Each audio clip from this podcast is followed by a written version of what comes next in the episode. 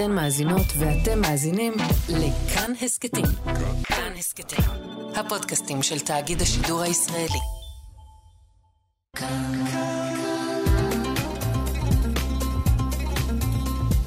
כאן תרבות.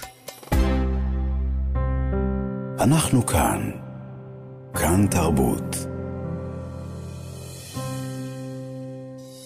בואו נניח לרגע את הספר ונקשיב. עכשיו, מה שכרוך. כאן תרבות.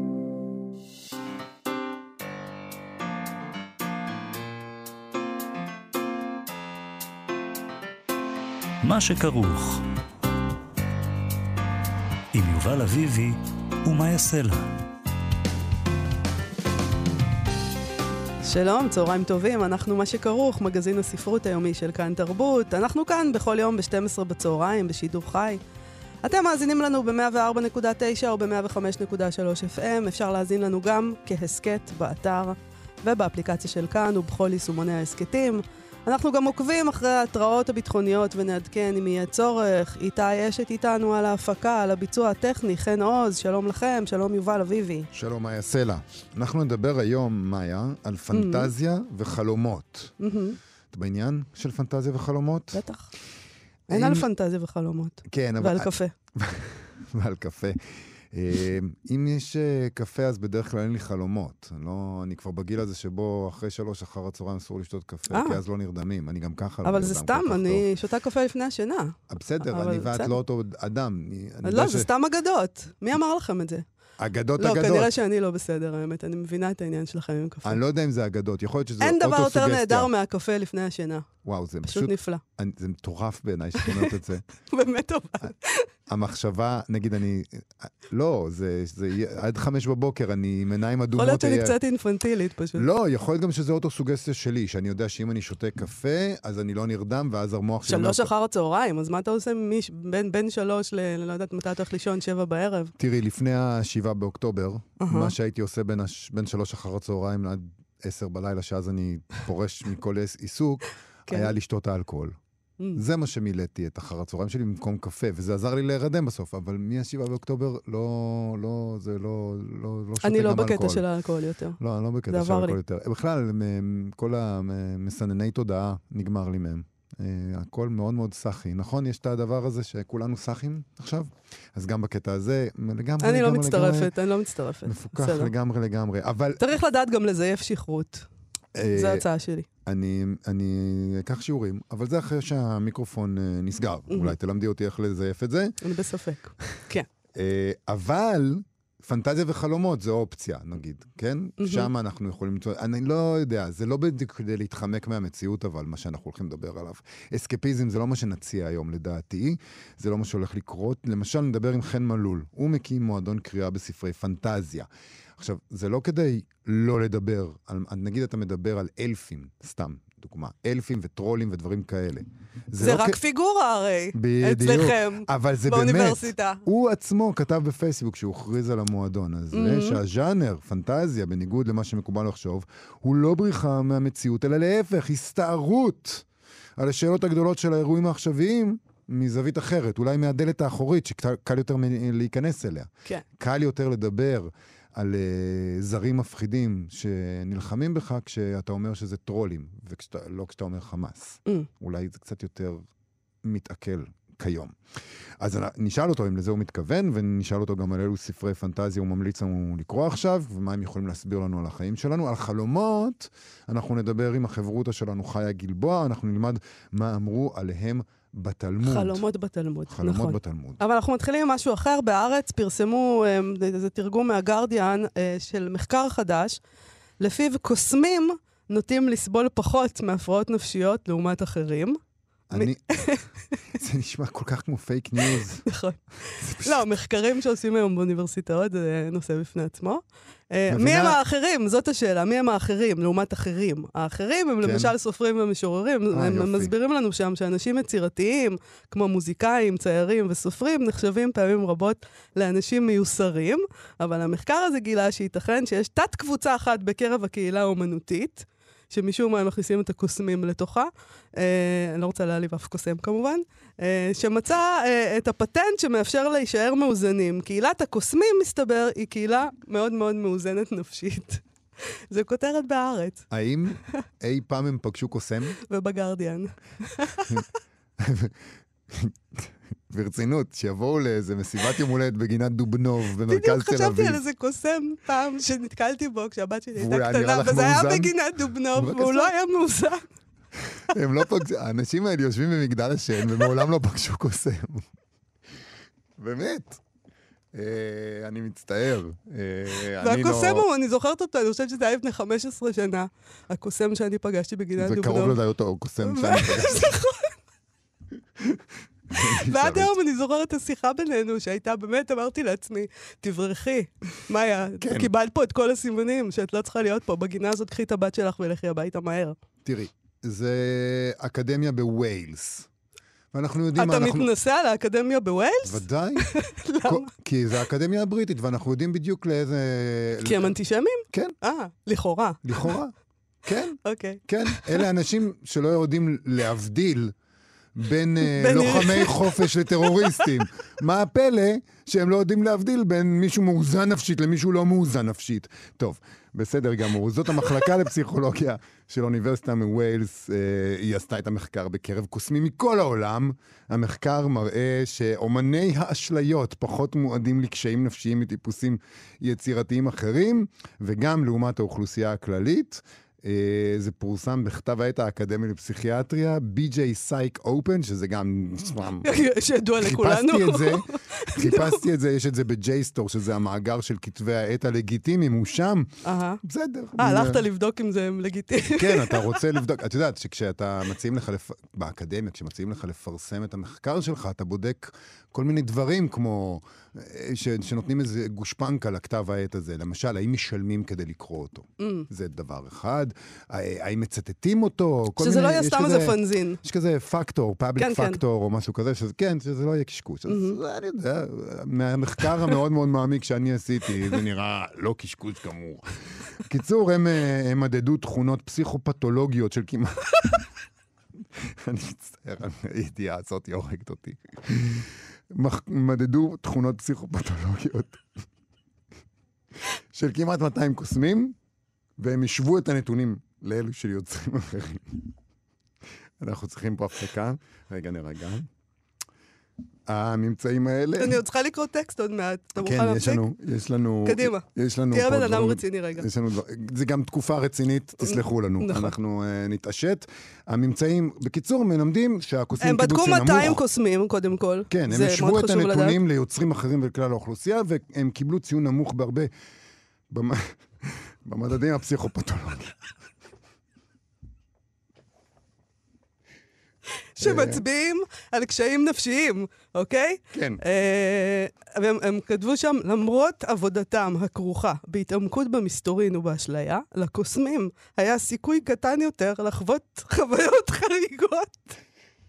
כמו, מה זה חוויות חריגות? הזיות או חוסר אר- ארגון קוגניטיבי. שזה, אגב, אני מרגישה שאני לוקה בזה. כן. חוסר ארגון קוגניטיבי. אוקיי. האדם שהוביל את המחקר אמר שזאת הפעם הראשונה שהם מאתרים מדדים נמוכים יותר כאלה. אמ, בואי נעבור לטקסט, בסדר? באמת? אה, למה? אתה לא רוצה... אוקיי. אני אנחנו, מרגיש- אנחנו עושים פה את הפינה שלנו, אה, והיא קרן תחילה, כן. שבה אנחנו נותנים לספרות להגיב על החדשות. כן. אה, וחשבתי על ה... זה משום מה הזכיר לי, כי חשבתי איזה טקסט אני אבחר. כן. אתמול הגיתי בזה. ואז נזכרתי בספר שמאוד מאוד אהבתי, שנקרא הסתובב לו העולם הגדול, נכון. של קולו מקאן, ספר גאוני. הוא יצא בהוצאת עם עובד בשנת 2013, בתרגום של אמיר צוקרמן, והוא מתחיל, ול, ולכל אורכו יש את הסיפור, אה, גם את הסיפור של לוליאן שהיה באמת. ב-7 באוגוסט 1974 הלך הלוליאן פיליפ פטי על חבל בין מגדלי התאומים, אוקיי? זה קרה באמת. אה, וכל המקאן מתאר בפרק הראשון את האנשים בניו יורק שמתחילים להרים את הראש לשמיים ולהבין שיש שם חבל ויש שם אדם, והם לא מבינים מה הוא מתכוון בדיוק לעשות, האיש הזה. כן. אז תקראי לנו מתוך זה. אה, ואני אקרא קטע מ- מהדבר הזה. אני ממליצה מאוד על הספר הזה. נכון, ספר נהדר. אה, לא אוקיי. קראתי אותו הרבה זמן, זה עושה לי חשק אה, לקרוא אותו שוב. נכון. אני גם אה, נסחפתי אליו קצת אתמול. הסתובב לו העולם הגדול, אני אגיד שוב, כל עומק כאן. בעם עובד יצא, נכון? כן. בבקשה. האוויר נטען במתח, ועכשיו, מששיוו הסירנות ליום הזה רשמיות, החלו הצופים לפטפט. האיזון כבר נתלה על בלימה, הרוגע התפוגג, והם נפנו זה אל זה והתחילו להפריח השערות, אם יקפוץ, אם ייפול, אם ילך על קצות האצבעות על עדן הגג. האם הוא עובד שם? האם הוא יחידי? האם הוא פיתיון? האם הוא לובש מדים? אולי יש למישהו משקפת? זרים גמורים נגעו זה בזה במרפקיהם. החליפו גסויות ולחישות על שוד כושל, על זה שהוא מין פורץ מטפס שלקח בני ערובה, שהוא ערבי, יהודי, קפריסאי, איש הצבא העיר הרפובליקני, שהוא סתם פעלולן פרסומות, הטיה של תאגידים, שתו יותר קוקה קולה, איכלו יותר פריטוס, עשנו יותר פרלמנט, תרססו יותר לזול, אהבו את ישו יותר. או שהוא מפגין שעומד לתלות שלט, לשלשל אותו מגג המגדל ולהניח לו שיתנופף ברוח, כמו כביסה שמימית ענקית. ניקסון הביתה עכשיו, זכור את וייטנאם, סם, עצמאות להודו סין.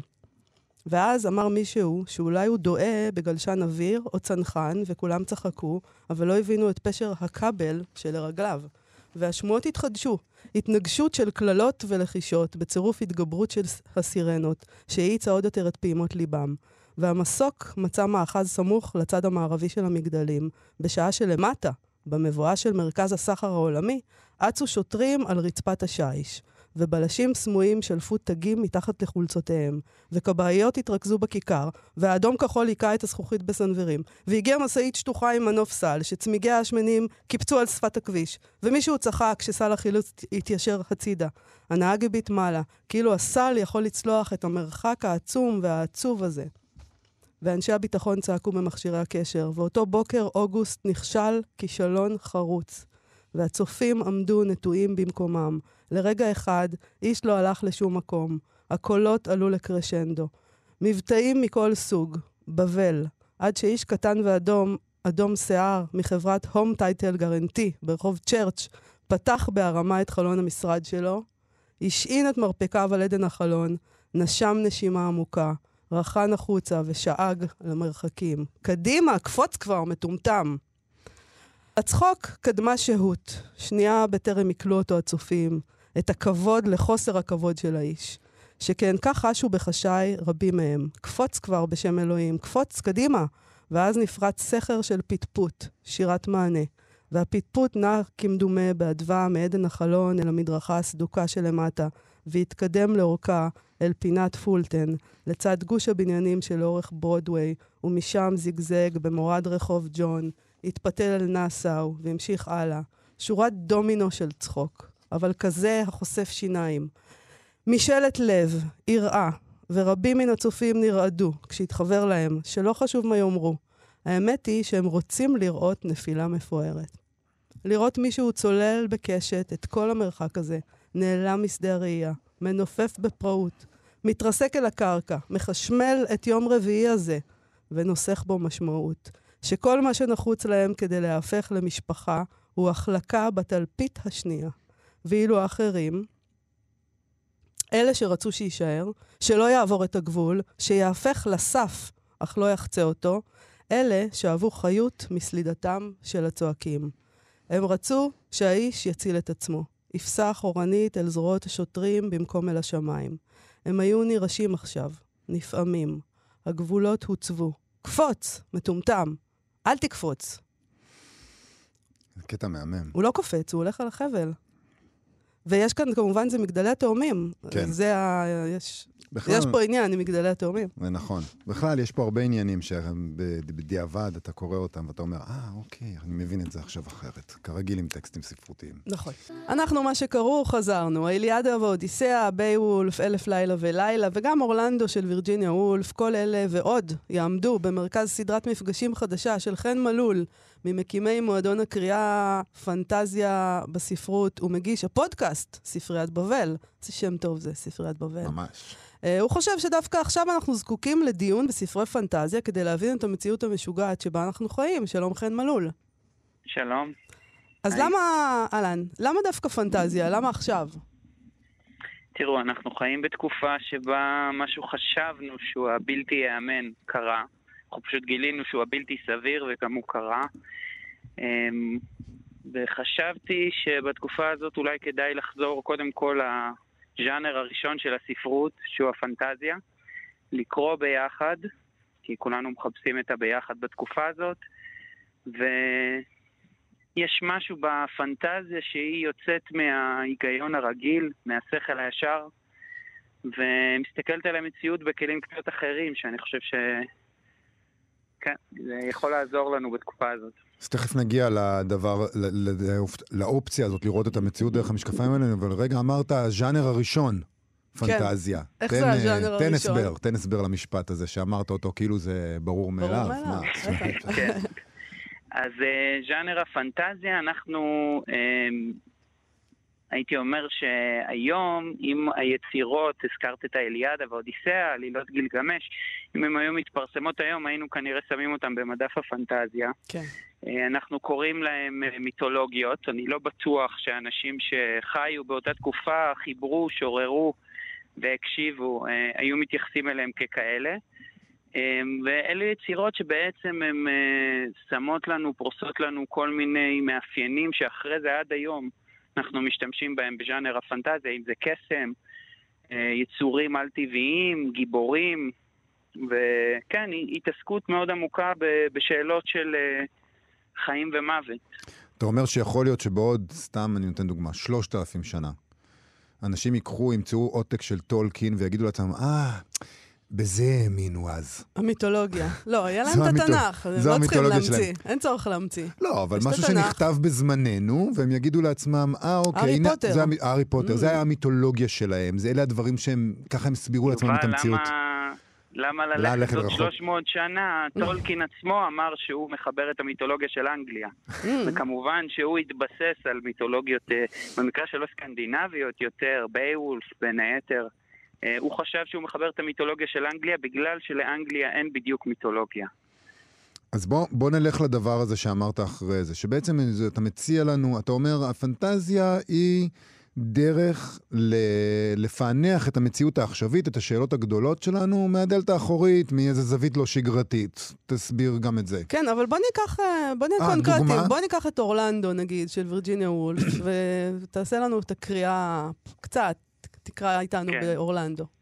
אורלנדו זו דוגמה מצוינת, וירג'יניה וולף, אני חושב שזה הרומן החמישי או השישי שלה, היא עושה את כל ה... אמ, משתתפת בעצם במהפכה הגדולה של המודרניזם, ביחד עם ג'יימס ג'ויס ואחרים. ברומנים הראשונים שלה היא מנסה להבין את ה... להתקרב כמה שיותר אל החיים, זה הרי ה... המודל המודרניסטי, ובאורלנדו, שהיא כותבת אותו כמחווה לחברה ומאהבת שלה, היא בעצם מסתכלת על דמות שחיה בתקופה של אליזבת הראשונה, זאת אומרת אורלנדו, כשהוא, אה, שאנחנו מכירים אותו פעם ראשונה כהלם צעיר, הוא בן דורו של שייקספיר וג'ון דן, כן. והיא עוקבת, אה, אנחנו עוקבים אחריו במשך אה, קרוב ל-400 שנה עד תחילת המאה ה-20. בדרך הוא הופך את המין שלו, ככה מאה שנה אחרי שאנחנו מכירים אותו, הוא הופך את המין שלו באיזה, אה, גם משהו פנטסטי, איזה קסם, הוא, הוא הולך לישון יום אחד ומתעורר אה, ביום השני כאישה, מהמם. ו, ובעצם ככה היא בוחנת את, ה, את הרעיון של האם האישיות שלנו משתנה כשדברים חיצוניים קורים לנו, או כשיש איזה שינוי מהותי אצלנו. אה, אז זה מאוד כן. רלוונטי למה שאנחנו עוברים עכשיו. אני לא מכיר בן אדם אחד כמעט שאומר, אה, נשארתי בדיוק אותו דבר. לא, אבל השאלה אם האישיות השתנתה. אני, אני חושב שזה... כי יש מה ש- הבדל בין הדעות שלך, נגיד, על לא, לא, אני, דברים. אני על חושב זה. שמדברים על אישיות. אני חושב שאנשים אומרים, וואו, אני כבר לא אותו אדם שהייתי. כן? נראה לי. כן, זה מרחיק עידן לכת ההתפכחות לומר את זה. הגדול. מהמם. אתה מסכים? אתה, אתה מרגיש שאתה, למשל, אתה, אותו אדם שהיית, או שזה רק הדעות והתחושות הרגעיות הנוכחיות? אה, זה גם, אה, אני חושב שאנחנו כולנו ככה מסתכלים על כל הדעות שלנו, גם הפוליטיות, גם האישיות, וככה צריכים לעשות איזה מערך מחדש, כאילו שהשתנה, כאילו שהכוכבים השתנו מעלינו. אה, וגם באופן אישי, כן, אני שואל את עצמי שאלות על מוסר, על מה... יודע, בדיוק התקופה הזאת מציבה כל כך הרבה שאלות על... איך לחיות את החיים עכשיו אחרת. כן. ואיך תיראה המדינה, ואיך... אה, כן. אני מסכים, אני חושב שהרבה אנשים אמרו שהם מתכוונים לזה, כן, שהם לא אותו בן אדם שהם היו, מהצורות הכי אה, פנימיות, לא רק דעות ורגשות. אני רוצה להגיד לך שהתמהיל שבחרת הוא לא מובן מאליו. נגיד, לשים את אורלנדה, אורלנדו ליד אה, אלף לילה ולילה, בייוולף, האיליאדה והאודיסאה, זאת אומרת, אתה משחק קצת אתה, עם ההגדרה הזאת של מהי פנטזיה. כן, אז uh, קודם כל זה באמת היתרון בלא להיות מומחה, אני לא חייב, uh, אנחנו לא מחויבים לאיזה סט כזה של... Uh, הסתכלתי במילון על ההגדרה של פנטזיה, אז בהגדרה הרביעית יש uh, סיפור עם קסם, הרפתקה, בעולם שהוא לא בדיוק העולם שלנו. זה רחב מאוד, זה אפשר לכלול uh, המון רומנים שלא היינו uh, נכון. מחשיבים כפנטסטיים. חלקם ריאליסטיים שה... לגמרי, כאילו, אפשר נכון, לכלול בתוך כן. זה. כן. נכון, uh, ואני חושב ש...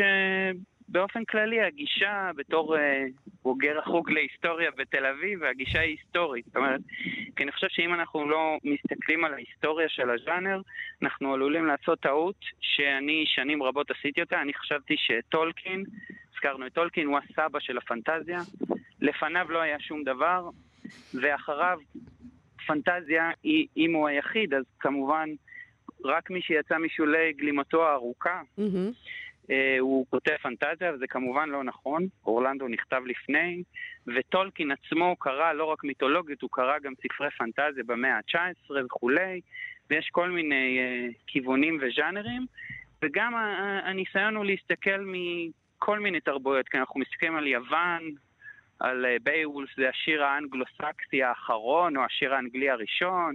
אלף לילה ולילה זה פנטזיה מוסלמית, יש שם יצירה יהודית אפילו, מיסטית. אז אה, כן, כן. איך זה מתקיים, כל הדבר הזה? אתה אומר לאנשים, זאת אומרת, הם באים והם כבר קראו, נכון? הם צריכים לבוא כשהם כבר קרואים. זהו, אנחנו ככה בהערצה, אז אני מגלה ביחד עם uh, כולם, זה mm-hmm. מועדון בזום. כן. זאת אומרת, אז כל אחד מוזמן להשתתף, פשוט למצוא אותי בפייסבוק. Um, ואנחנו קוראים לפני, את ה... לא את היצירות, uh, לא את כל היצירות בהכרח, אבל חלקים מסוימים. ואז אנחנו מכניסים לדיון. אני חושב שגם הדיון על היצירות עצמן וגם על uh, מהו קסם, כי, כי ביצירות פנטזיה גדולות, הקסם, שזה בכל הגדרה של פנטזיה תמיד יהיה קסם, הקסם הוא סמל למשהו, כמו שדיברנו על אורלנדו ושינוי, אז נגיד עם האיליאדה, אז הזעם של אכילס זה איך דמות שהיא החשובה ביותר והחזקה ביותר, בעצם הופכת למין uh, מנהיגות רעילה ש... בגלל האגו שלה, בגלל הגאווה שלה, לא... פשוט אה, גוררת את היוונים ואת הטרויאנים לאיזה אסון נוראי ולא אכפת לה. לא מזכיר לי כלום. תקשיב, בכלל, אה, כן. זה נשמע כאילו בזום הזה שאתם מנהלים ושכל אחד יכול להיכנס אליו, עלולים, אה, עלולות להיווצר אנלוגיות שנויות במחלוקת, יתחילו שם ויכוחים פוליטיים נסערים. הלוואי. שנוי במחלוקת זה טוב, לא? בהחלט, אז שאלה היא עד כמה רוצים. אני שואל את עצמי, האם נגיד אתם, האם כל הקריאה אמורה להיות uh, מול מה שאנחנו עוברים עכשיו, או שאולי אתה רוצה חלק מהפנטזיה הזאת לכוון לדברים שהם לאו דווקא בהכרח מה שעובר עלינו בששת השבועות האחרונים? אז אה, אתה יודע, כשאנחנו מדברים על האישי זה הכי פוליטי, או על הספרות ועל ההיסטוריה. אה, אני לא יודע אם אנחנו ניגע בפוליטיקה אה, מפלגתית, מה שנקרא, יש תמיד את ההבדל הזה, אה, אבל אה, כן, שאנשים יביאו מהניסיון שלהם. המוקד הוא היצירות, כמובן, והדיון הוא בינתיים ספרותי. נראה כמה זמן זה יחזיק מעמד. כן. חן מלול, מועדון הקריאה פנטזיה בספרות, מי שרוצה להצטרף, פשוט יחפש אותך בפייסבוק, נכון? כן, חן מלול בפייסבוק. חן. כותבים C-H-E-N, אז שלא תעשו את זה עם H. נכון? נכון, זה תרנגולת באנגלית, אז אני שמתי את ה-C, שלא יתבלבלו. תודה רבה, חן מלול. תודה רבה. עכשיו, במה שכרוך, קוראת לסדר. אנחנו מה שכרוך, חזרנו לפינת התלמוד שלנו, קוראת לסדר עם החברותה חיה גלבוע שמדברת איתנו היום על חלומות. אני שומע כל הזמן מסביבי אנשים מדברים על החלומות שהם חולמים עכשיו, מאז השבעה באוקטובר. חלומות משונים, גם קראתי כתבה בהארץ על פסיכולוגית נדמה לי, שמתעדת חלומות בתקופה הזאת. יש גם חלומות קולקטיביים, אנשים חולמים את אותו הדבר. זה קרה לך שסיפרת למישהו חלום שיש דבר כזה מאוד מאוד נפוץ בטיולים? כשאתה מטייל במזרח, אתה עושה כן? את הטיול... כן? חולמים אותו, אותו דבר? כן, נדמה לי שכבר סיפרתי את זה פעם, שהיה לי חלום שהייתי בטוח שהוא נורא נורא מיוחד, ואז גיליתי שכולם חולמים אותו, שזה חלום שאתה בא לחופשה בארץ, ואז אתה יכול להמשיך לטייל, ואתה mm. חולם את זה כשאתה שם. מעניין. והמון אנשים חולמים את זה. אז עכשיו המון אנשים חולמים על דברים מאוד מאוד ספציפיים שהם היו עושים. אה, בתקופה הזאת. מה זאת אומרת? ש... איך הם היו מתנהגים ב-7 באוקטובר, לו הם היו שם, מה הם היו 아, עושים. אה, מה הם היו עושים אם הם היו במתקפה הזאת? כן, חלומות של אנשים שהולכים אה, ו- ומתגייסים, למשל. הרבה אנשים חולמים על זה שהם מתגייסים. גם אני חלמתי שאני מתגייס. אני לא מספרת פשוט את החלומות שלי, אז לא יצא לי אה, לשמוע שמישהו חולם את אותו דבר כמוני. טוב. זה מאוד זה, פרטי. זה מאוד פרטי, אבל זה מאוד מפתיע לגלות שזה קולקטיבי. לא כזה, תת-מודע קולקטיבי זה, כן, יודע, אבל אתה חושב, שזה, אתה חושב שזה דבר מאוד פרטי, התת-מודע שלך, נכון? סופר מעניין חלומות, ואני גם חלמתי כמה חלומות לאחרונה, לא אספר מה הם, אבל הסמליות בהם הייתה מאוד ברורה מעליה, ורציתי להגיד לעצמי, כשקמתי, mm-hmm. לתת-מודע שלי, זהו תת-מודע? זה כל מה שיש לך להציע? אבל יכול להיות שאני בן אדם פשוט, ואולי זה לא תקופה למסרים מורכבים, ואפילו התת-מודע הלא מודע שלי. מבין את זה. טוב, אחרי שעברנו את זה, בואו נשאל מה לתלמוד יש להגיד על חלומות. שלום חיה גלבוע. שלום יובל, שלום מאיה. את חולמת חלומות קולקטיביים? כן, גם. אה, וגם אני מאוד מתעסקת בסימבוליקה בחלומות. כאילו, אותי מאוד מעניינת עם הדבר שראיתי בחלום, מה הוא מסמל. וזה גם מופיע בתלמוד, לא נדבר על זה, אבל יש במסכת ברכות ממש סוגיה מעניינת, שאומרת, אם חלמת למשל, שראית נחש, זה אומר שהפרנסה בדרך. Mm. ואם הנחש הקיש אותך, זה אומר שהפרנסה תוכפל, שזה בעצם ההפוך מהאינטואיציה שלנו. נכון. אה, אבל על זה לא נדבר. לא נדבר על זה היום, אבל אולי יום אחד לא נדבר על זה, כי זה נשמע מאוד נכון. מעניין. אוקיי. זה מעניין, כן, כן, נכון. אבל היום נדבר, כן, אז על חלומות ועל הפעולה הפרשנית של החלום, שאני מסכימה עם מאיה שאמרה שיש משהו פרטי מאוד בחלום, ואז בואו נחשוב עכשיו כשנקרא את הסוגיה על ה... פעולה כמעט פולשנית של האדם המפרש. אוקיי. Okay. נשים אותה גם ברקע. אז אנחנו קוראים סוגיה ממסכת ברכות, והיא דווקא שמה את הדגש על שני דברים. אחד זה על התחושה הנפשית שאיתה מתעוררים מהחלום. הרבה פעמים אה, העלילה שראית בחלום היא לא קשורה לתחושה הנפשית, והם שמים את הדגש עליה, מבחינתם היא נותנת איזו אינפורמציה מעניינת. וגם הסוגיה מדברת על מה הסכנה שאנחנו מזמינים אדם חיצוני לפרש את החלום שלנו. אוקיי. Mm, okay. אז נקרא, זו סוגיה מאוד ארוכה, אז את חלקה אני אגיד ואני אקריא חלקים ממנה. טוב. בסדר גמור. אז היא מתחילה ככה, אמר רבי יוחנן, הרואה חלום ונפשו עגומה, ילך ויפטרנו בפני שלושה. 24 פותרי חלומות היו בירושלים. פעם אחת חלמתי חלום והלכתי אצל כולם, ומה שפתר לי זה, לא פתר לי זה. וכולם נתקיימו בי. לקיים מה שנאמר, כל החלומות הולכים אחר הפה. זה החלק הראשון שמיד נפתח אותו, ואז הם מספרים סיפור על דמות שקוראים לה בר הדיה, שהוא כנראה היה אחד מ-24 פותרי החלומות בירושלים, ומי שהיה נותן לו שכר, היה פותר לו לטובה. ומי שלא היה נותן לו שכר, היה פותר לו לרעה. מדהים. נורא. אני מכיר מטפלים כאלה. גם אני. אבל החלום הזה, משהו מעניין, זה מה שיובל דיבר עליו, שהסוגיה מספרת על שניים שחלמו את אותו חלום, ממש מה שסיפרת על המזרח.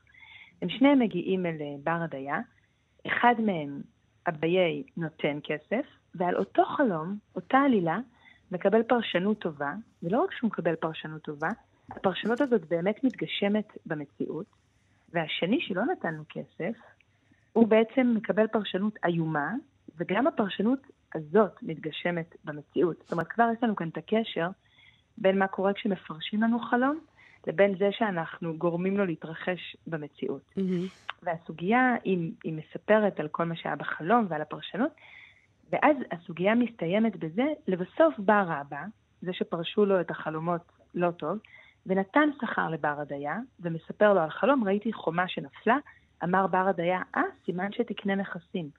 אמר לו, ראיתי את ביתו של אביי נופל, אה, אביי ימות וישיבתו תעבור אליך. היה הולך אותו בר הדיה בספינה, ותוך כדי שהיה עולה, נפל ממנו ספר, רבא מצא את הספר וראה שכתוב בו כל החלומות הולכים אחר הפה. אמר רבא, רשע, בידיך היה הדבר וציערתני. אז, אה, אז נפתח את זה רגע, נסביר. כן. אז קודם כל, החלק הראשון. בתלמוד, החכמים קוראים לחלום איגרת.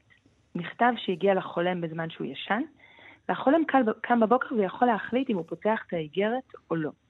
אבל החכמים אומרים, זה בסדר גם לא לפתוח אותה, אבל תדעו שאם פתחתם אותה, אז בעצם יכול להיות שם אינפורמציה שאתם יכולים לקבל. ואז בעולם העתיק כנראה היו שני סוגים של פותרי חלומות, כאלה שהתבססו על אינטואיציה וכאלה שהתבססו על ידע. כבר אנחנו מריחים את הריח של הפחד משרלטנות, כן. שבסיפור הזה היא, היא נמצאת. ובחלק הראשון של הסוגיה מספרים על טקס שעד היום הוא קיים, שנקרא טקס הטבת חלום. לא פתרון חלום, אלא הטבת חלום. שאם אדם קם עצוב מחלום, הוא צריך להזמין שלושה אנשים שאוהבים אותו, והוא רק מספר להם את החלום, הם לא מנסים לפתור לו, הם רק אומרים לו בארמית, חלמה טבה חזית, שזה חלום טוב ראית. אז הסוגיה מתחילה מספרת לנו על הפרקטיקה הזו, שיש אנשים שעד היום עושים אותה. ובלב הסיפור יש לנו כאן את, את רבא, שהוא גיבור הסיפור החולם, שהוא רצה פירוש לחלום שלו. והוא הלך לבר הדיה שכנראה אמרו עליו שהוא פותר חלומות טובים, אבל הוא לא הבין שבעצם הפתרון קשור לתגמול. ואני חושבת שמה שחזק פה, דבר ראשון להבין כמה שכשמפרשים לנו חלום, אנחנו, בעצם המציאות מגיבה בהתאם. כי אנחנו אנחנו קונים, כי אנחנו מאמינים בעצם. כן. זה, זה כמו שאנחנו העניין. קוראים את האסטרולוגיה, ואז אה, בדיוק. פתאום זה מתגשם, כי פשוט אמרו לנו, אם תשקיע עכשיו פה, זה תרוויח, ואז אנחנו הולכים, אנחנו כן. עושים בדיוק את זה, ואנחנו... מחשבה בוראת מציאות כזה. היית פתוח למשהו. פתחו בך איזה אה, מחשבה, שפשוט היה לך יותר קל לזמן אותה אליך. אבל מה שחזק כאן בסיפור, שהסיום הוא נורא דרמטי. כי רבא, פתאום מוצא ספר, את הספר של אותו פותר חלומות בר הדיה. והוא נורא שמח, הוא פותח את הספר, והוא בטוח שהוא יראה שם טבלאות של מה קורה כשרואים נחש, ומה קורה כשרואים חומה, ומה קורה כשמישהו מת. ובמקום כל החוכמה הזאת כתוב שם משפט אחד. כל החלומות הולכים אחר הפה. זאת אומרת, זה רגע דרמטי, כי הוא מבין שבחלומות אין סימבוליקה, לפי הסוגיה הזאת, אלא רק מוטיבציה של המפרש.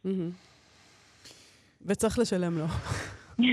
זאת המוטיבציה. אבל כן. העניין הוא שאתה לא צריך את המפרש, אתה יכול לעשות את עבודת הפירוש בעצמך, להישאר באינטימיות שלך, לא לחלוק את הדבר הפרטי הזה שאתה חולם. ולפרש אותו בעצמך, וגם זה יקרה. הבעיה היא שאנחנו משתכנעים פחות מעצמנו מאשר מאנשים ש... לא, יש לך גם... אה, חיצוניים. זה לא רק עניין של שכנוע, יש גם, יש לנו נקודות עיוורות לכל אחד לגבי עצמו. אז איך אתה נכון. יכול כן. לגמרי לפרש לבד? נכון. צריך אולי עיניים חיצוניות. נכון, גם תחשבו על, על הדמות המקראית של יוסף. היא הדמות שהיא פותרת החלומות הידועה. וגם אצלה, אה, פרופסור מלילה הלנר כתבה על זה נורא יפה, גם אצלה, אם תקראו במקרא, יש הבדל בין החלום שהוא חולם לבין איך שהוא מספר את החלום. כשאנחנו באים למישהו שיפרש לנו את החלום, האופן שבו אנחנו מספרות את החלום הוא כבר התחלה של פרשנות. הוא, הוא יש פער בינו לבין הדברים שראינו בפעולת החלימה. ויכול להיות שרק האקט הזה של לספר את זה כבר מגלה לנו דברים שאם נשאיר את זה רק ברמה הפרטית, לא, לא יתגלו לנו. אני חושב אה, על זה שלא השתננו בכלל, זאת אומרת, גם כשבתור אנשים רציונליים, נכון? של סוף המאה ה-19, תחילת המאה ה-20, של מדע הפסיכואנליזה, גם כן עשו את פשר החלומות, וביקשנו לעצמנו כל מיני פותרי חלומות. אה, אה, שם לא היה שאלה אם יש שכר או אין שכר, היה שכר. אה, ואמרנו, תסבירו לנו מה, את התת-מודע שלנו, מה הוא נותן לנו בלילה. את יודעת, היום אומרים כל מיני חוקרי מוח שחלומות זה סתם שאריות. אה, כימיות ו- וחשמליות שיש במוח, והוא מפגיז אותן ב- בלילה, אין לזה שום משמעות. אבל גם, נכון, אני חושבת שגם במסורת יש הבדל. במסכת ברכות מדברים על זה שבאמת החלום הוא הצצה לחלקים בנפש שלנו, שאנחנו לא במגע איתם בערות. אבל במקרא, חלום הרבה פעמים יופיע כנבואה. זאת אומרת, זה, זה, זה פרשנות אחרת לגמרי. האם חלום מספר לי משהו על עצמי, או האם חלום נותן לי איזה מסר רחב יותר עתידי. ו- ולמשל בקבלה יש תפיסה שאומרת שמנהיגים חולמים חלומות אחרים מאשר האנשים הפרטיים. שאצל מנהיגים בחלום יופיע הרבה פעמים כן איזה מצפן אה, שאפשר ללכת אה, איתו. אז זו באמת שאלה. אבל אני אוהבת את ה... בתלמוד הם אומרים את זה נורא יפה. האם אני בתוך החלום, או שהחלום בתוכי? וזאת שאלה יפה. כן. נכון. בואי לסיום, אה, הבאת לנו משהו מעגנון בעניין הזה? כן, כן, נכון. אז, אה, הבאתי טקסט קצר של אה, עגנון. הוא כותב שם על הנדר של יפתח בספר שופטים, שגם מתחבר לימים האלו. שהוא מופיע כאן בטקסט, וזה התערבב לו בחלום הספרותי. אז זה מאוד יפה. הוא אומר ככה, בספר עד הנה: אף על פי כן נרדמתי וישנתי. מהיכן יודע אני שישנתי? מן החלום שחלמתי. מה חלמתי? חלמתי שבאה מלחמה גדולה לעולם, ונקראתי אני למלחמה. נדרתי נדר להשם, שאם אחזור בשלום מן המלחמה, כל היוצא מביתי לקראתי בשובי מן המלחמה, אעלה אותו עולה. חזרתי לביתי בשלום, והנה אני עצמי יוצא לקראתי. יפה מאוד. מהמם. חיה גלבוע. תודה רבה לך לך. על השיחה הזאת. תודה, חלומות טובים. מה שכרוך בכאן תרבות, חזרנו, אנחנו עם סטטוס ספרותי לסיום של פרופסור רחל אליאור, שמביאה אצלה שיר של אלתרמן, ואחריו חוות דעת מומחים, ואני רוצה לקרוא את זה דווקא הפוך. קודם את החוות דעת, מה אומרים המומחים, ואז את השיר הזה, שאני מאוד אוהבת אותו. זה שיר שנקרא יציאה מן העיר. Uh, היא כותבת שזה השיר האחרון של דברים שבאמצע, מקובץ השירים חגיגת קיץ, שיצא ב-65. Uh, על משמעותו של שיר זה ועל כוונת מחברו חלוקות הדעות. יש שרואים בו שיר של חשבון נפש שלפני התאבדות, ויש קוראים, כמו ליאת קפלן, שהיא קוראת בקיאה במיוחד, כי היא עורכת שירה בכירה, הרואה בו שיר של שחרור. צור ארליך, קורא מומחה באלתרמן, אומר שזה אחד מהמעולים פחות. ואילו חיים באר, קורא רגיש של ספרות עברית וסופר נודע, אומר שזה אחד מהגדולים שבשירים שנכתבו כאן. אליאור, רחל אליאור כותבת, אני אינני מדרגת ואינני שופטת. השיר הקצר והמפחיד הזה, המבטא מעבר ממצב אחד למצב שני, משגרת חיים לעזיבה ופרידה, מכל המוכר והידוע, שיר של חשבון נפש, סיכומים והרהורים על המצב האנושי, פשוט נגע לליבי.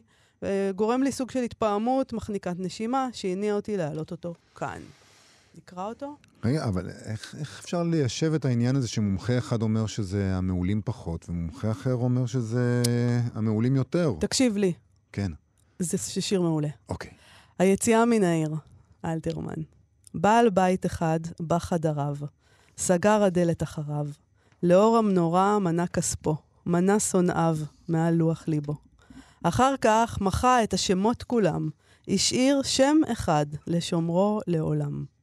אחר כך עמד וכיבה האור, צימח נוצה, כנפיים ומקור. על עדן החלון ניטר, עלה, חלף על העיר כציפור גדולה. זה מסתדר, אה, מתחבר לפיליפ אה, פטי, שהלך שם על החבל בתחילת התוכנית. וענייני המומחים, שאחד אומר ככה ואומר ככה, מתחבר אה, לחיה גלבוע. אה, חשבתי שזה מתחבר לך לאלה לא. מאוניברסיטת ווילס, לא, עם המחקר על הליצנים. גם, גם, אפשר לחבר את הכל אם אוקיי. רק רוצים, זה היופי שעם טקסט. אני מסכים איתך ועם אה, חיים באר, שזה מהמעולים יותר.